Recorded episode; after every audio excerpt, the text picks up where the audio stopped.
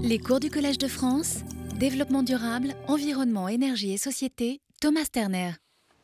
Bonjour à tout le monde et euh, bonne année à, tous. C'est donc le, septième cours sur la gestion des ressources naturelles. Et le séminaire sera donné, euh, nous espérons, c'est juste question de, petits problèmes techniques entre le Mac et le, les autres ordinateurs, par euh, François Salanier sur la gestion des, eaux et l'irrigation.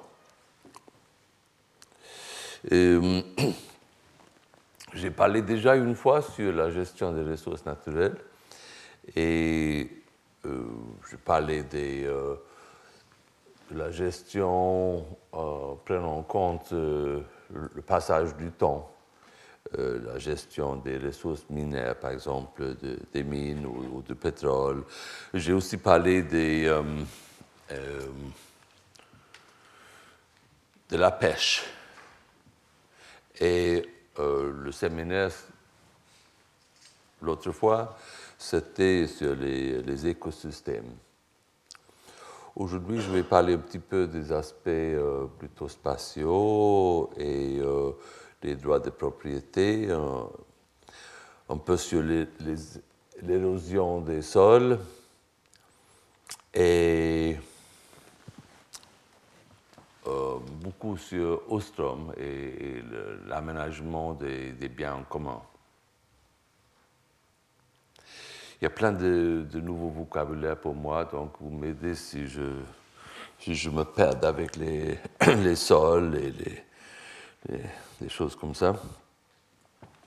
Et donc, euh, l'aménagement des ressources, c'est question de de ces trois aspects, l'aspect de temps, l'aspect d'espace et, les, complexités écologiques. Euh, on a déjà parlé de, du, principe de retailing. En fait, le prix, on le voit mal, hein? mais c'est peut-être symbolique parce que, en fait, souvent, pour les ressources naturelles, il n'y a pas de prix. Mais il devait y avoir un prix. S'il y a un prix euh, qui monte plus ou moins exponentiellement, ça permet un aménagement. Euh, si chaque année le ressource est plus cher, on utilise de moins en moins et les mêmes ressources, même si ce sont des ressources limitées, euh, peuvent être euh, utilisées pendant euh, très longtemps. Je vais parler un petit peu des, des aspects spatiaux et un modèle. En fait, un très vieux modèle, il y avait un géographe qui s'appelle Fontunen qui a parlé de cela dans déjà 1000 826, le publie des travaux, il s'imaginait un petit village qui était autour de, entouré par, par du forêt. On peut s'imaginer un, groupe de personnes qui vient et d'abord il n'y a que le, forêt vierge. Il commence à, construire et à faire de l'agriculture. Et donc c'est en fait, évidemment, l'espace, a au moins deux dimensions. Mais on le représente comme une dimension et que, en fait, que le, centre du village est donc ici. Et à une distance, euh, comme, euh, comme vous voyez ici, euh, le plus qu'on s'éloigne du village, euh, le plus augmente par exemple les coûts de transport. Donc euh, un produit qui est produit à une certaine distance ici, il, il vaut bien, et moins. Il y a aussi le coût de protection des des, droits à la propriété. Ici, si on plante quelque chose euh, euh, pour la récolte, il faut le protéger, les, les, droits à la propriété. Ça devient de plus en plus difficile, plus éloigné qu'on est euh, de, sa, de sa domicile, du centre du village.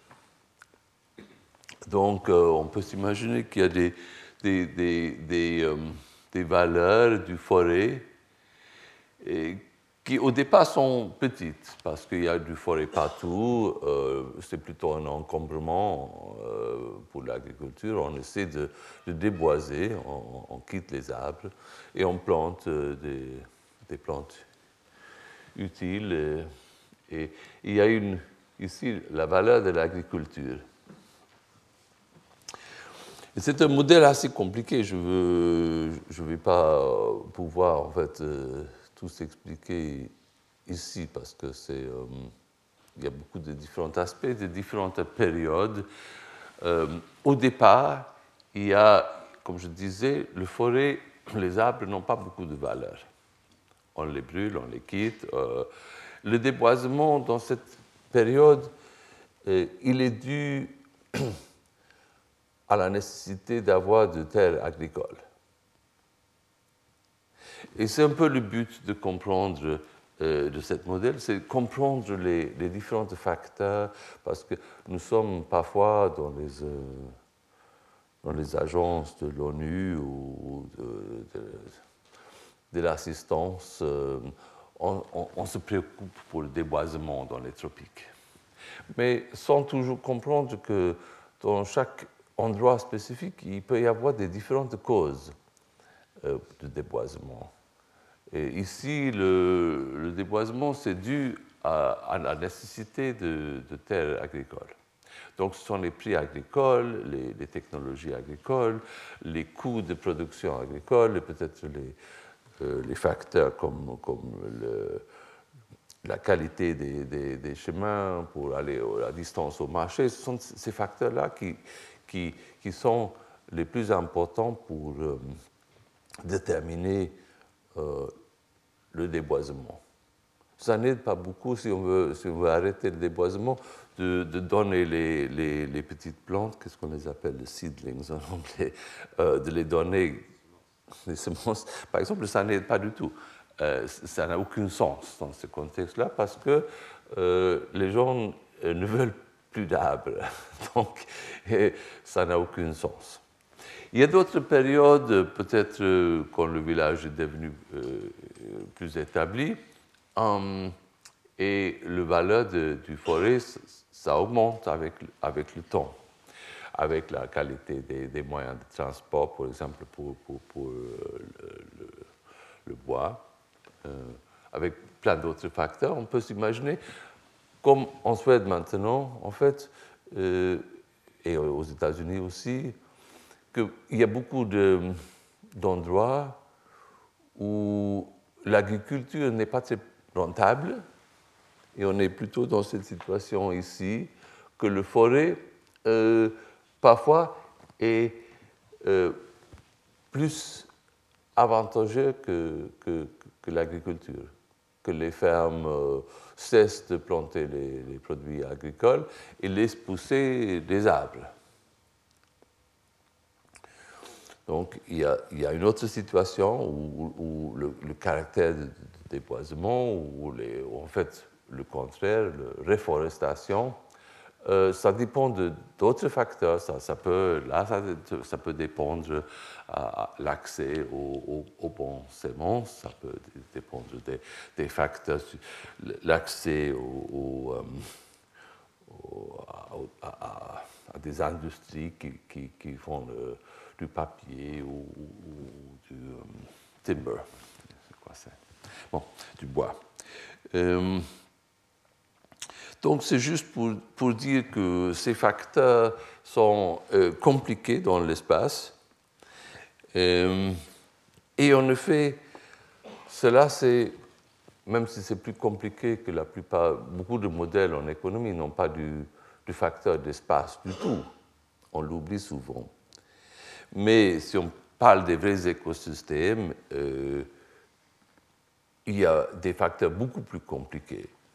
Il y a des, espèces, par exemple, si on, si on s'intéresse à, la survie de, certaines espèces, ils ont besoin d'un certain domaine, de certaine taille, et euh, on a besoin de, de, la connectivité, c'est-à-dire que les animaux doivent pouvoir passer d'un endroit à l'autre. Euh, parce qu'ils ont des différents besoins d'eau, de protection, de, de, chasser, etc. Euh, donc, pour protéger, pour, l'aménagement des, écosystèmes, pour la protection de, de fauna, pour la protection des, des espèces euh, en danger d'extinction, et il y a des on a besoin d'un modèle beaucoup plus compliqué de, l'espace. Et c'est par exemple, euh, j'ai des collègues qui, qui font des modèles pour euh, essayer de comprendre comment doit-on protéger les forêts. Euh, en Afrique, c'est un, sujet très, important. et c'est difficile. C'est difficile parce que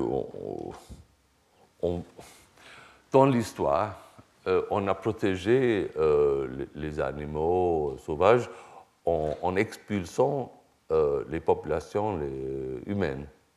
Cela, ce n'est pas très ce n'est pas acceptable aujourd'hui, ce n'est pas faisable, ce n'est pas désirable.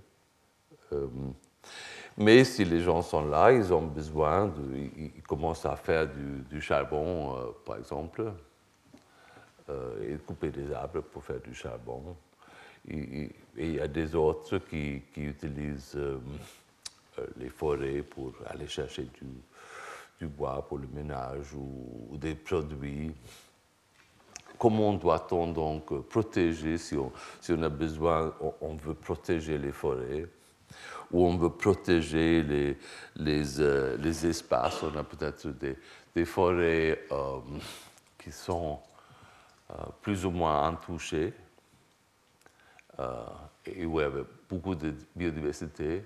Il y a des autres, il y a, il y a un espace beaucoup plus riche et compliqué. Il y a des villages, il y a des, des forêts qui sont déjà beaucoup utilisées et dégradées et, où il y a de, donc souvent, il y a des, zones de protection.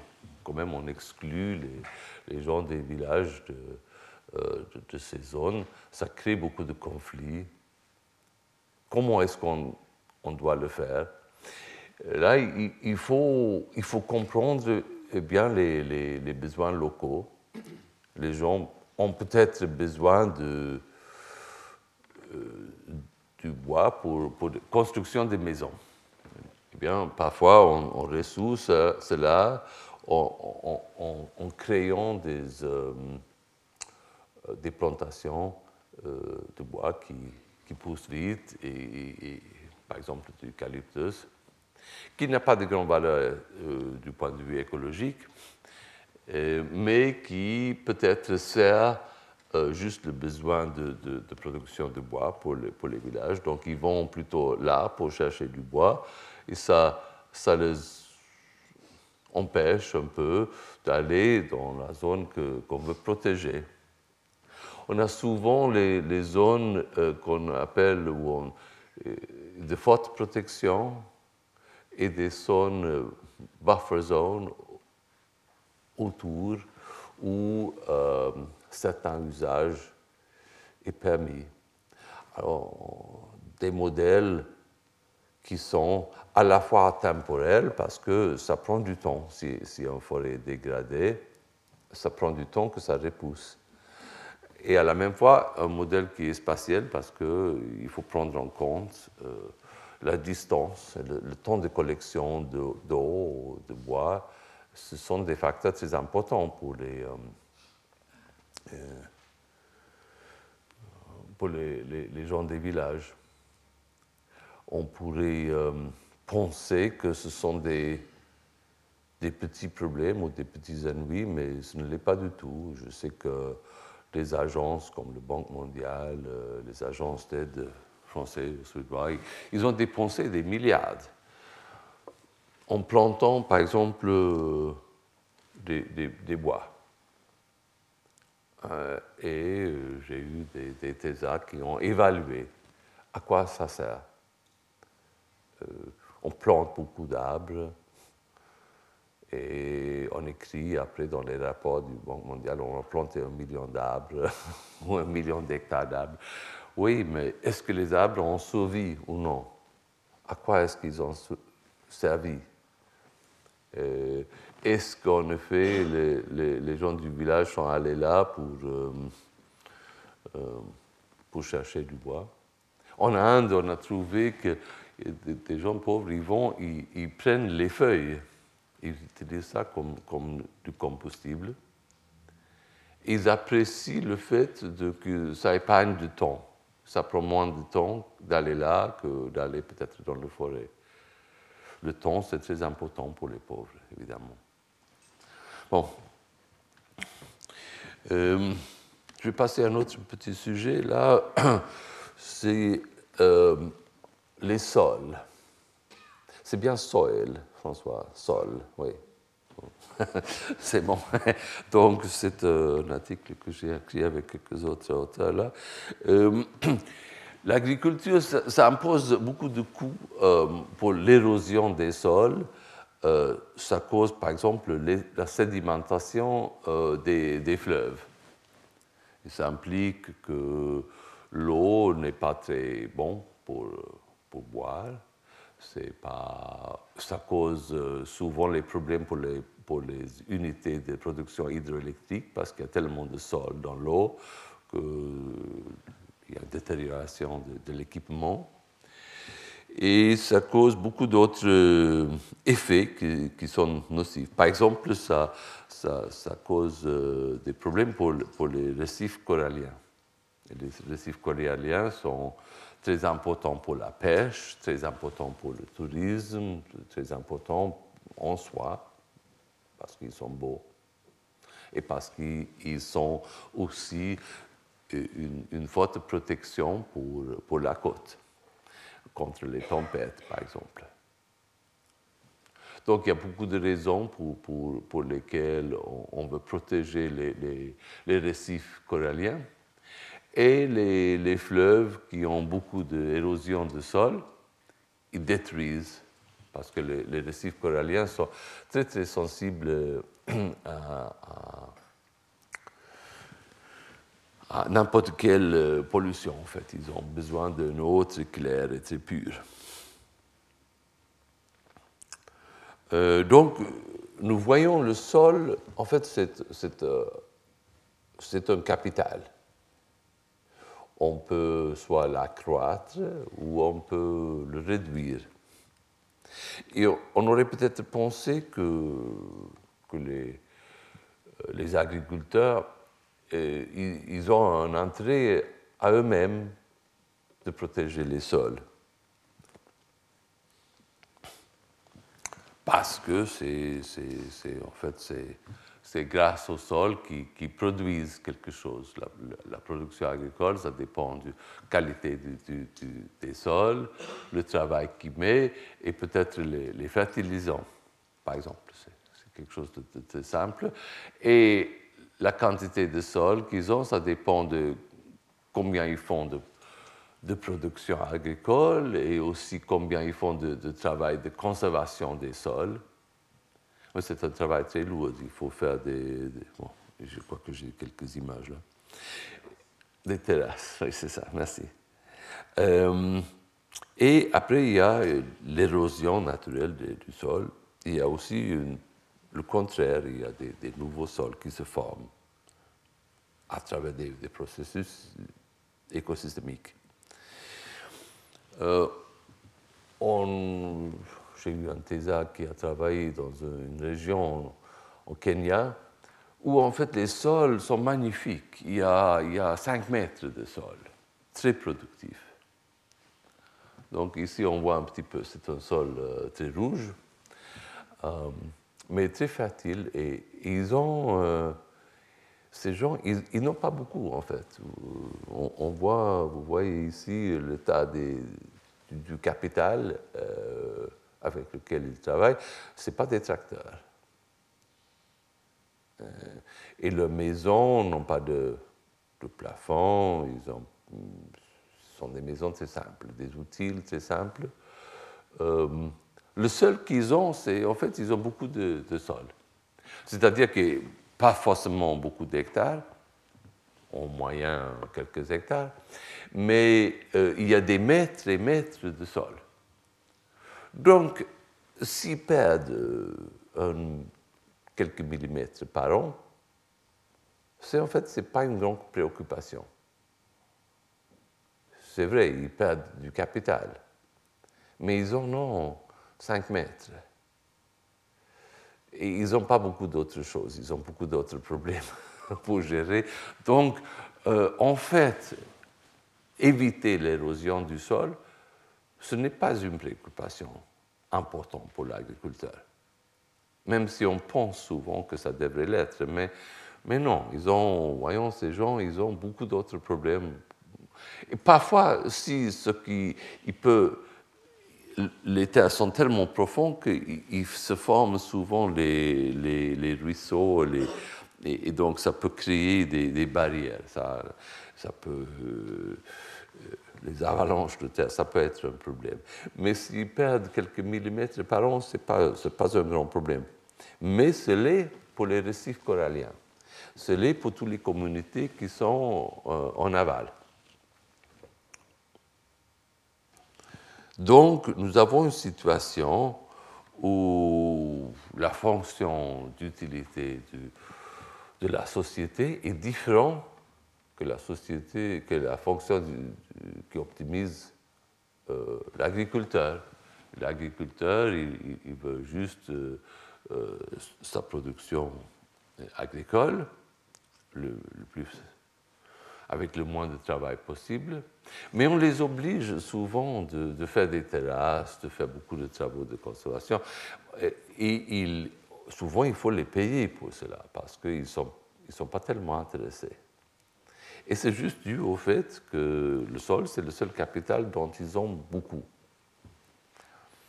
Et nous, on, se préoccupe pour les, externalités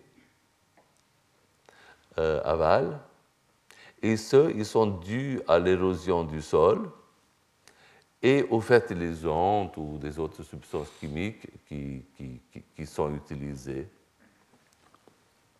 Et donc, euh, bon, je ne vais pas rentrer dans, les maths, mais juste pour dire que euh, la méthode que nous utilisons, c'est donc de comparer la solution d'optimisation que serait optimale pour la société avec ce qui, serait ou qui est optimal pour, pour l'agriculteur et de noter qu'il y a des différences, et des différences en fait qui sont dues à, ces coûts aval des fertilisants et, et, de l'érosion du sol.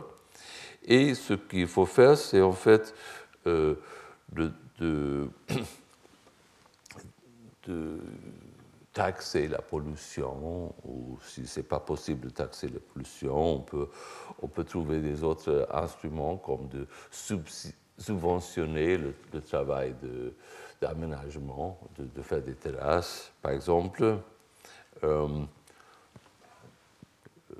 euh, subventionner les, salaires pour, pour, la construction des, terrasses. C'est un instrument qui est souvent utilisé et, euh, et, il y a aussi des autres incitations qu'on peut faire. Ça peut être très intéressant de, de, minimiser les risques pour les agriculteurs en, les donnant des assurances agricoles ou, ou de euh, augmenter le, la valeur des, des produits en réduisant les coûts de transport au marché, par exemple.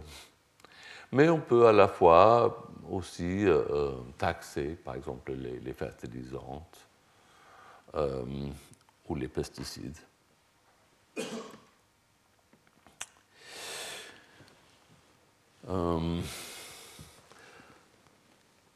C'est donc un exemple c'est l'aménagement des sols. Il y a, il y a dans la discipline d'économie des ressources naturelles, il y a plein de ces... Euh, commençons par, par l'aménagement des, des, ressources euh, comme le, le pétrole ou, des métaux. Après, il y a la pêche dont je parlais l'autre fois. Il y a l'aménagement euh, des forêts et là, il y a eu un exemple de, donc des, des sols. François parlera après de, de l'irrigation. Euh, maintenant, je vais parler un peu euh, aussi de, des droits à la propriété et, surtout de, de, l'aménagement ou de, des propriétés en commun comme, comme sont les biens communs. Mais en effet, il y a beaucoup de différents instruments qui, qui sont utilisés euh, pour, pour, aménager euh, les ressources. Par exemple, le zonage ou, ou inciter la participation publique ou, les systèmes de, de labels euh, qui, montrent qu'un café, par exemple, a été produit avec, avec des bonnes méthodes et ça appelle donc aux consommateurs de, de payer un peu plus pour, pour les, produits dont on sait qu'ils ont été produits euh, correctement. Mais les, euh, maintenant, je parlais un petit peu de la relation entre les, droits de la propriété et, surtout les, Common Property Resource Management. Euh, c'est qu'il y y a dans beaucoup d'endroits, il y a des, des, terres un peu marginaux, comme ici, c'est en, Afrique, en fait, il y a euh, les, les terrains qui, qui, ont une productivité assez basse et qui ne supportent donc pas des, des grands troupeaux d'animaux. Mais euh, ce ne sont pas des terres privées c'est des terres qui, qui soit n'appartiennent à, personne, soit euh, sont communaux.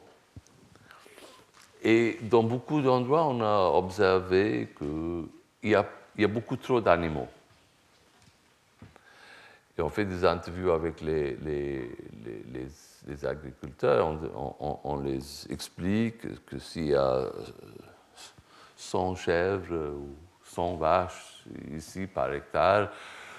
Donc, ils vont trop manger et il n'y aura pas d'eau de, et de nourriture pour, les animaux. Ils vont tous mourir. Il serait beaucoup mieux si vous aviez 50 au lieu de 100 par hectare. Mais qu'est-ce que disent les agriculteurs? On les, appelle éleveurs, c'est ça? Oui, les éleveurs. Ils disent au contraire, la dernière fois qu'il y a eu une sécheresse, la moitié de mon troupeau et, la moitié de mes bêtes sont, sont morts. J'ai besoin de 50 pour ma famille. Donc, j'ai 100. Parce que peut-être la moitié vont mourir. Et on les explique, oui, mais s'il y a trop, ils vont tout... ça augmente.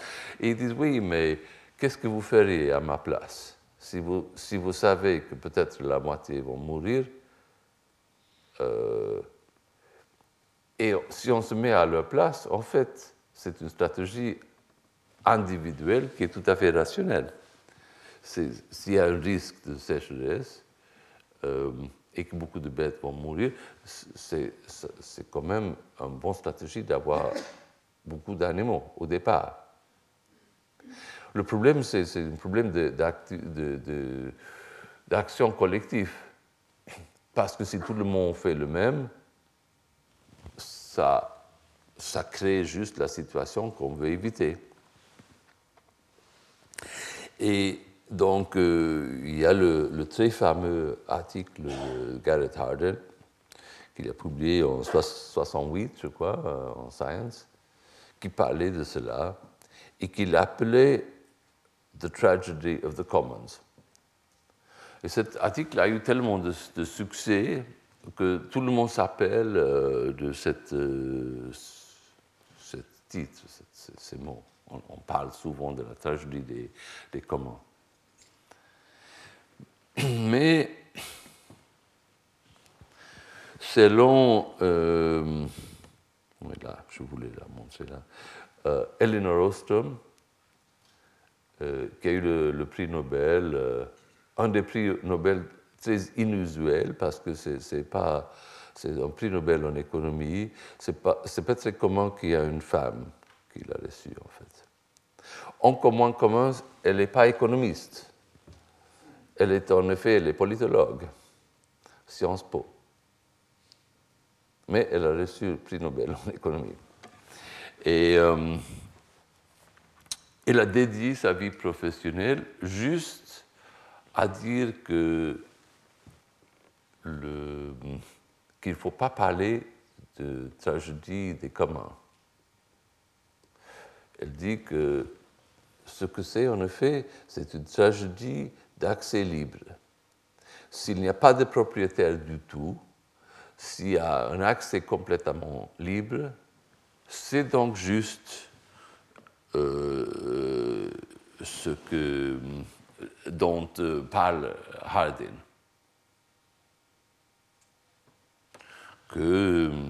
Chacun maximise son propre gain sans qu'il. C'est donc une espèce de... Si on regarde cela, ça paraît comme le marché, l'économie de marché. Chacun cherche à maximiser son gain. Mais une différence avec le marché, c'est que normalement, nous pensons que le, mécanisme du marché, c'est quelque chose qui marche bien. Ça marche quand il y a les droits de propriété qui sont complets. C'est-à-dire que toutes les ressources ont un propriétaire. Dans ces cas-là, euh, dont nous parlons, euh, la, les, droits, les ressources plus importantes n'ont pas un propriétaire. Et donc, euh, ça fait une, tragédie. Mais les conclusions de, Hardin, c'était qu'il fallait réduire la population et des choses comme ça. Et ce n'est pas, pas, en fait, les conclusions de Eleanor Ostrom. Les conclusions d'Eleanor Ostrom, c'est euh, plutôt que on peut avoir des, biens qui sont aménagés communalement, euh, des propriétés communes. En effet, l'histoire humaine, on est plein.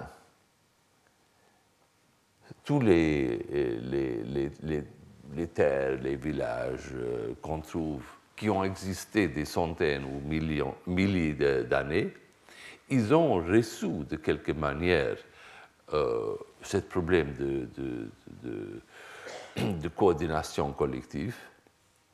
Ils ont trouvé des différents moyens, parfois les règles culturelles ou, ou, quelconques, qui ont fait pour, pour, aménager leur, territoire.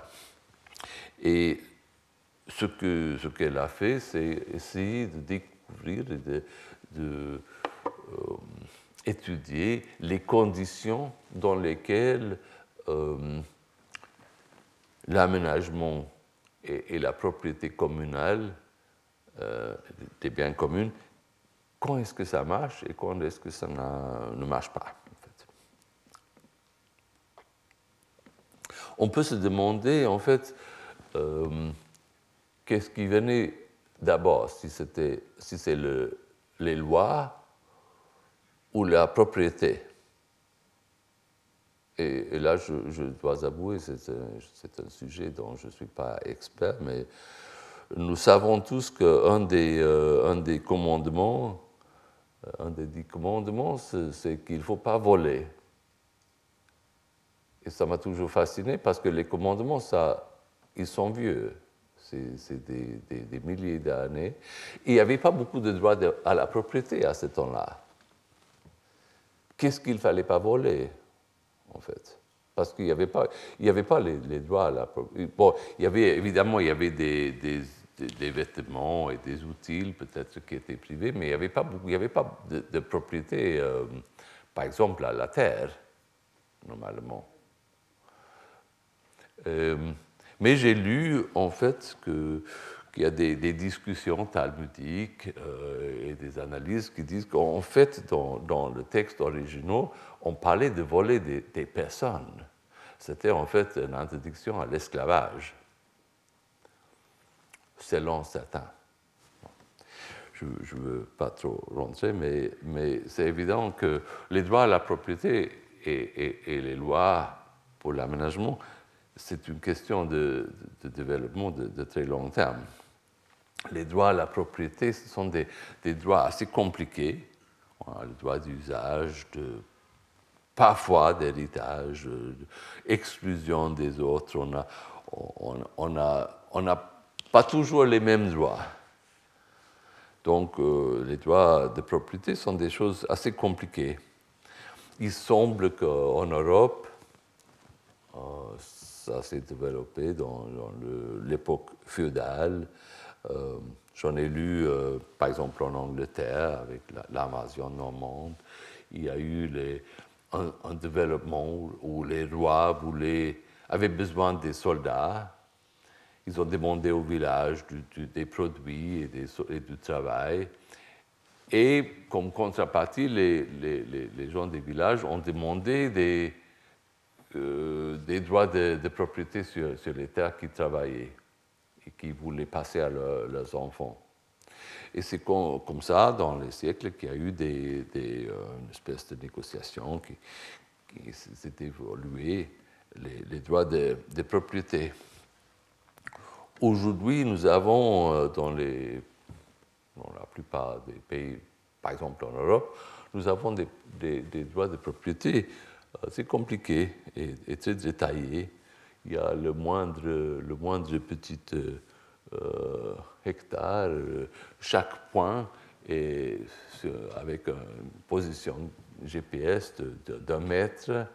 On peut décider exactement chaque arbre si ça appartient à, moi ou à, mon voisin. Et nous pensons peut-être comme Européens que c'est comme ça partout, mais ce ne l'est pas. Ce n'est pas comme ça en Éthiopie, par exemple. Il y a des droits complètement différents. Il y a plutôt en Éthiopie, il y a des, euh, le, terre appartient au, village, historiquement. Et tous les, euh, tous les 20 ans, euh, on a une assemblée du, village et on voit, bon, ma famille a peu d'enfants, famille de François, il y a une vingtaine d'enfants, donc on prend quelques terrains de, moi et on les donne à lui parce qu'il a, besoin de plus. Donc on a les droits individuels sont tout à fait provisoires. Le, droit général et, profond, ça appartient au village et on fait des répartitions. Cela, ça peut paraître euh, étrange pour nous, mais ça a marché des milliers d'années. C'est pas bien pour, en fait, dans une époque que nous vivons maintenant, où nous voulons de la productivité, nous avons des changements plus rapides, écologiques, nous voulons aménager les terres, on veut construire les, par exemple, les, euh, qu'est-ce que tu disais là pour, pour, protection du sol, des, des, euh, des terrasses ou, ou, ou des systèmes d'irrigation des, investissements lourds qui sont très, utiles pour, augmenter la productivité. Si on veut cela, ce n'est pas bien d'avoir un système où peut-être on va perdre son terrain dans 20 ans. Donc il y a une contradiction un peu entre la, nouvelle ère avec des inversions technologiques, tout ça, et ce système de, euh, de changement de, de propriété communale qui, est plutôt euh, changeable. Mais même parmi les, pays euh, développés comme euh, les États-Unis et l'Europe, qu'on pense qu'ils sont peut-être similaires, ils ne sont pas tellement similaires.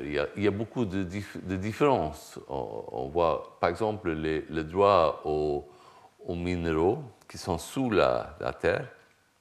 Ça appartient aux États-Unis aux propriétaires de, la terre. Dans beaucoup de pays européens, ça appartient plutôt euh, à l'État. Cela a de, grande importance pour, par exemple, le, développement du gaz de schiste. Euh, c'est un sujet tout à fait intéressant. il y a beaucoup d'avantages et aussi énormément de désavantages avec le gaz de schiste. Mais une chose, c'est certain que dans un pays où ça vous rend de l'argent aux propriétaires, c'est plus intéressant que dans un pays où c'est l'État qui s'occupe de la rente. C'est évident que ça, donne une dynamique tout à fait différente. Et aux États-Unis, il y a des, lieux où il y a des, euh, agriculteurs qui, en fait, qui ont, du mal à, à être rentables et maintenant ils vendent du gaz au lieu de, des produits agricoles. Et, donc ça, ça, explique un peu la popularité de, ça. Euh, aux États-Unis, on n'a pas le droit de marcher sur le terrain de, des autres, mais dans mon pays, en Suède, on a plein de droits. Euh, on a le droit d'aller dans les, forêts ou les, qui, sont propriété privée de, quelqu'un d'autre. On a le droit même de, de, faire du camping ou de cueillir des, des, des, myrtilles ou des champignons, plein de choses. Euh, donc les droits de propriété sont, sont très différents d'un pays à l'autre, juste pour, pour, les terres. Euh, pour les minéraux, pour l'eau, pour les, les, les, droits écosystémiques, c'est encore plus compliqué. L'eau, par exemple, il y, a, plein de différents systèmes juridiques. Parfois, c'est le propriétaire du terrain qui est à côté, qui, a les droits à l'eau. Parfois, ce sont les, droits historiques qu'on a toujours utilisés à une certaine quantité d'un fleuve.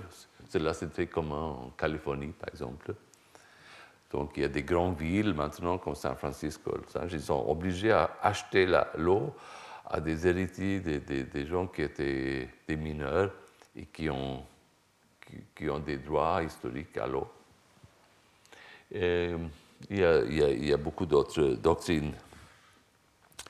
Euh, un des, principes euh, étranges, en fait, mais on pourrait dire, mais soit on a un droit grâce à un titre, on a acheté un terrain, on a le droit, on a hérité, parfois, on a aussi un droit juste euh, parce qu'on travaille. Euh, euh, il y a des, propriétaires des, forêts au Brésil ou au Costa Rica. J'ai parlé en fait avec des propriétaires comme ça, qui disent que j'ai mon forêt, je l'aime pour sa beauté, pour ses fonctions écologiques, tout ça mais je vais tout euh, couper, je vais tout déboiser. Et c'est dommage. Mais je le fais parce que si je ne le fais pas, quelqu'un d'autre le fera. Et cette personne aura, à travers ça, les droits. Parce que si on, améliore la terre, c'est-à-dire quitter tous les, les forêts, et on met des, clôtures et, quelques vaches et tout ça. C'est un signe d'activité euh, qui est souvent euh, remercié avec les, droits de propriété. Et c'est en fait au Brésil, dans l'Amazonie, ça a été un des facteurs, il y a un auteur, Binswanger, qui a écrit sur ce sujet, qui a démontré que, en fait, c'est une des causes principaux de, la déforestation dans l'Amazonie. C'est drôle que même, euh, même les maisons, parfois, les gens, des squatters, ils acquièrent les, droits de propriété. Ici, c'est une propriété, euh, en plus à Hampstead Heath, c'est dans le centre de Londres, avec une valeur d'une de plusieurs millions d'euros. Et c'est un, un, squatter qui, qui, a occupé euh, un terrain là pendant presque 20 ans. Finalement, il a gagné dans les cours le droit de, propriété. C'est étrange. Il y, a même, il y a même, si vous cherchez sur l'Internet, il y a des, des, euh, des handbooks pour les squatters en Angleterre. Euh, c'est-à-dire, on n'a pas le droit d'entrer dans une maison, l'occuper. Mais si on le trouve ouverte, si on a le droit.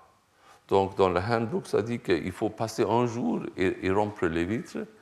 Le lendemain, on passe et on trouve, ah, c'est ouvert, et on, et on peut rentrer et l'occuper.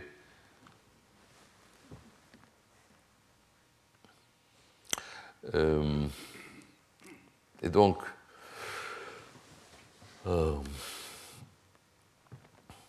il y a des, des, ressources communes en latin c'était res communes, euh, qui sont par exemple l'eau, l'air, euh, des choses comme ça, euh, et, dont les droits de propriété ne sont pas très clairs. En fait, l'histoire en Angleterre, c'est peut-être le même en France, mais je n'ai pas, pas, fait l'école en France. Mais l'école en Angleterre, j'ai fait mon école en Angleterre. Euh, on parlait souvent dans l'histoire de, la clôture des communes, des biens communs. Il y avait beaucoup de lois, euh, ça commençait dans, les âges féodaux, et c'était souvent les, seigneurs qui, prenaient les, terrains euh, qui n'étaient pas eux, mais qui étaient euh, des biens communs de, tout le village, de tout le village. Mais eux, ils l'ont pris comme des, terrains privés. Ils faisaient cela en, plantant des, des euh, sur les barrières autour du, des, des arbres ou hedges. Euh, c'était donc une, manière de, montrer que c'était privé. Et euh, le philosophe euh, Sir Thomas More écrivait dans un bouquin Utopia en 1500 que les clôtures, que c'était en fait les vols. Et il y a des gens qui considèrent que beaucoup de propriétés privées, ça a, euh, une histoire comme, un vol. Quelqu'un a, pris des droits. Bon. D'où viennent, par exemple, les, droits pour la fréquence? Aujourd'hui, si on, si on fait une émission radio sur une, fréquence quelconque, euh, il y aura sûrement, on, on, sera arrêté parce que cette, ça appartient à quelqu'un. Mais il y a 100 ans, ça n'existait pas, ces droits. Donc il y, a, plein de droits, de nouveaux droits que nous créons tout le temps. Euh, les droits sur les, codes génétiques, par exemple, euh, sur la biodiversité, sur les fréquences, sur l'espace. Euh, si on cherche aujourd'hui sur Monsanto et les droits, on trouve des millions d'articles. Monsanto, c'est une compagnie qui, crée des, euh, des, semences euh, avec des nouveaux propriétés euh, ADN. Et ils vendent ça, ils ont le droit de propriété sur les séquences ADN. Et évidemment, c'est une question philosophique si, si on peut avoir ces droits ou non. Alors la question c'est, est-ce que dans ce contexte d'évolution de, de, propriété privée, est-ce qu'on peut avoir des, des, propriétés en commun? Et, là, euh, retournons vers Eleanor Ostrom, elle a étudié cela, elle a étudié partout dans le monde où on trouve des systèmes, par exemple des systèmes d'irrigation ce système. Il y a beaucoup de travail pour euh, l'aménagement des, canaux d'irrigation. Euh, c'est beaucoup de travail. Elle a trouvé, elle a étudié, euh, par exemple en Espagne, mais en fait dans beaucoup d'endroits. Mais en Espagne, il y a des, endroits spectaculaires. Il y a des, rivières, des fleuves, à Valencia, à Murcia, à Alicante, par exemple, et où on a trouvé des coopérations euh, pour les systèmes d'irrigation qui datent euh, au moins 6, euh, ans, 100 ans et qui sont tout à fait organisés. C'est donc une espèce d'action collective. les agriculteurs ont des réunions, peut-être chaque semaine, à côté de l'église. Ils ont les règles, ils ont des tribunaux, ils élisent, des, représentants, des, des, syndics, ils éligent des gens qui, qui contrôlent l'utilisation, l'aménagement, la réparation de, de, ces systèmes. Ils se tournent à prendre de l'eau. Euh, et donc, il y a plein de règles, comme les règles de, propriété privée, mais des autres règles, des règles pour aménager un bien collectif. il y a même, par exemple, les, euh, euh, qu'est-ce que c'est Fine. Amende, oui, voilà. Euh, on a trouvé des, des, records de, de, 1400 euh, des, amendes, donc peut-être des dizaines ou des centaines de, cas dans une année où un agriculteur un jour a pris une heure de trop d'eau qui n'était pas à son tour et donc, il a, il a eu, euh, reçu une amende. Et donc, euh, dans ces cas-là, euh, dans ces cas ici, en, Espagne, les amendes, deux tiers, ça a été versé à, la communauté, disons, euh, et un tiers à, celui qui a accusé, qui a trouvé le coupable, en fait. Ce sont des détails juridiques assez fins, quand même, si on y pense, que il y a 700 ans, et que c'est un système juridique tout à fait informel, c'est-à-dire que euh, c'est pas euh, Madrid ou, le loi qui impose ça, c'est pas la police. Ce sont les agriculteurs qui s'auto-imposent, euh, qui éligent les, officiers et, qui aménagent tout ce système. Donc, c'est un exemple. Eleanor euh, a trouvé, a rassemblé des milliers. Elle avait comme projet, en effet, euh, de, faire des estimations statistiques et économétriques pour expliquer le succès de, certains principes, mais elle a trouvé qu'il y avait beaucoup trop de diversité pour utiliser les outils euh, statistiques. Mais elle a quand même systématiquement étudié beaucoup de cas il a aussi étudié des, systèmes de pêche euh, communale. dans la pêche, il y, a, plusieurs problèmes. Un des problèmes, c'est que euh, il, y a, certains endroits, euh, certains sites où c'est mieux pêcher que d'autres sites. Donc il y a un risque que tous les pêcheurs se mettent le filet dans le même endroit et évidemment c'est pas bien parce que les filets se se gênent entre eux.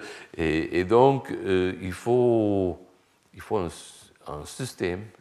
Et, souvent, on, a des systèmes de rotation. Donc, euh, les pêcheurs, ils, font ça par hasard. il y a un système de rotation. Si j'ai un bon endroit aujourd'hui, le lendemain, je dois le quitter et je, dois aller 100 mètres à l'est et, tout le monde fait ça, a une grande rotation parmi tous les, pêcheurs. Euh, il faut les systèmes qui sont équitatifs, qui sont, où, il y a une possibilité de, du monitoring, euh, de vérification, euh, plein de critères. Le dernier exemple dont je vais parler, ce sont des, des alpages, on les appelle, ça, alpages. Euh, en Suisse, euh, là il y a, un à où euh, aussi on a étudié presque mille ans, on a trouvé des, règles, et c'est les règles. on, envoyait les, vaches, souvent avec les jeunes filles, dans, les, dans, ces alpages pendant l'été, et pour, pour utiliser les, endroits où il y avait de, d'herbe pour, pour, que les, vaches, les vaches mangent et sans utiliser les, les, euh, endroits où on avait besoin de, de, de production agricole. Et on faisait du fromage et d'autres produits. Et après, il y avait tout ça, c'était donc tout un village. Et il fallait euh, partager les, les, fromages. là aussi, c'est tout le même système. Il y a des systèmes d'amandes qui sont auto-imposés dans ces villages et, tout ça. Et Ostrom a, tiré euh, une, série de, conclusions. Euh, la première, c'est que euh, c'est tout à fait imprescindible qu'il y a des mécanismes d'exclusion. C'est comme la, propriété privée. Si tout le monde peut venir utiliser un certain ressource, il sera épuisé. Donc, euh, il y a besoin pour le village de, se protéger contre des autres villages.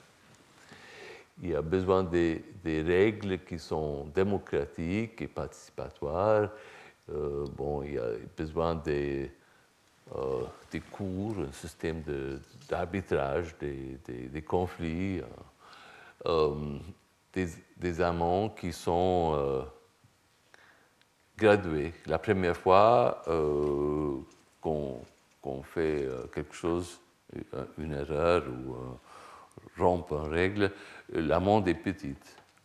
La deuxième fois, c'est beaucoup pire. Um, on a, il y a parmi les pêcheurs, euh, où est-ce que c'était quelque part en Amérique. Les pêcheurs qui, la première fois qu'on prenait, par exemple, il y a les trappes. De, si on prend le trappe de quelqu'un d'autre, on en prend quelques hommes, la première fois, euh, il laisse juste un message pour dire qu'on vous a vu. La deuxième fois euh, et la troisième fois, euh, il y a risque de, ta vie. donc les, euh, sanctions sont beaucoup plus sévères. donc ce sont les règles que Ostrom a trouvées que, sont caractéristiques pour les, systèmes d'aménagement qui durent longtemps et qui sont soutenables. Je vais m'arrêter là et euh, il y a beaucoup plus de détails, mais euh, je vais m'arrêter là. Voici une question 2 avant de laisser la parole à François. Retrouvez tous les contenus du Collège de France sur www.colège-2-france.fr.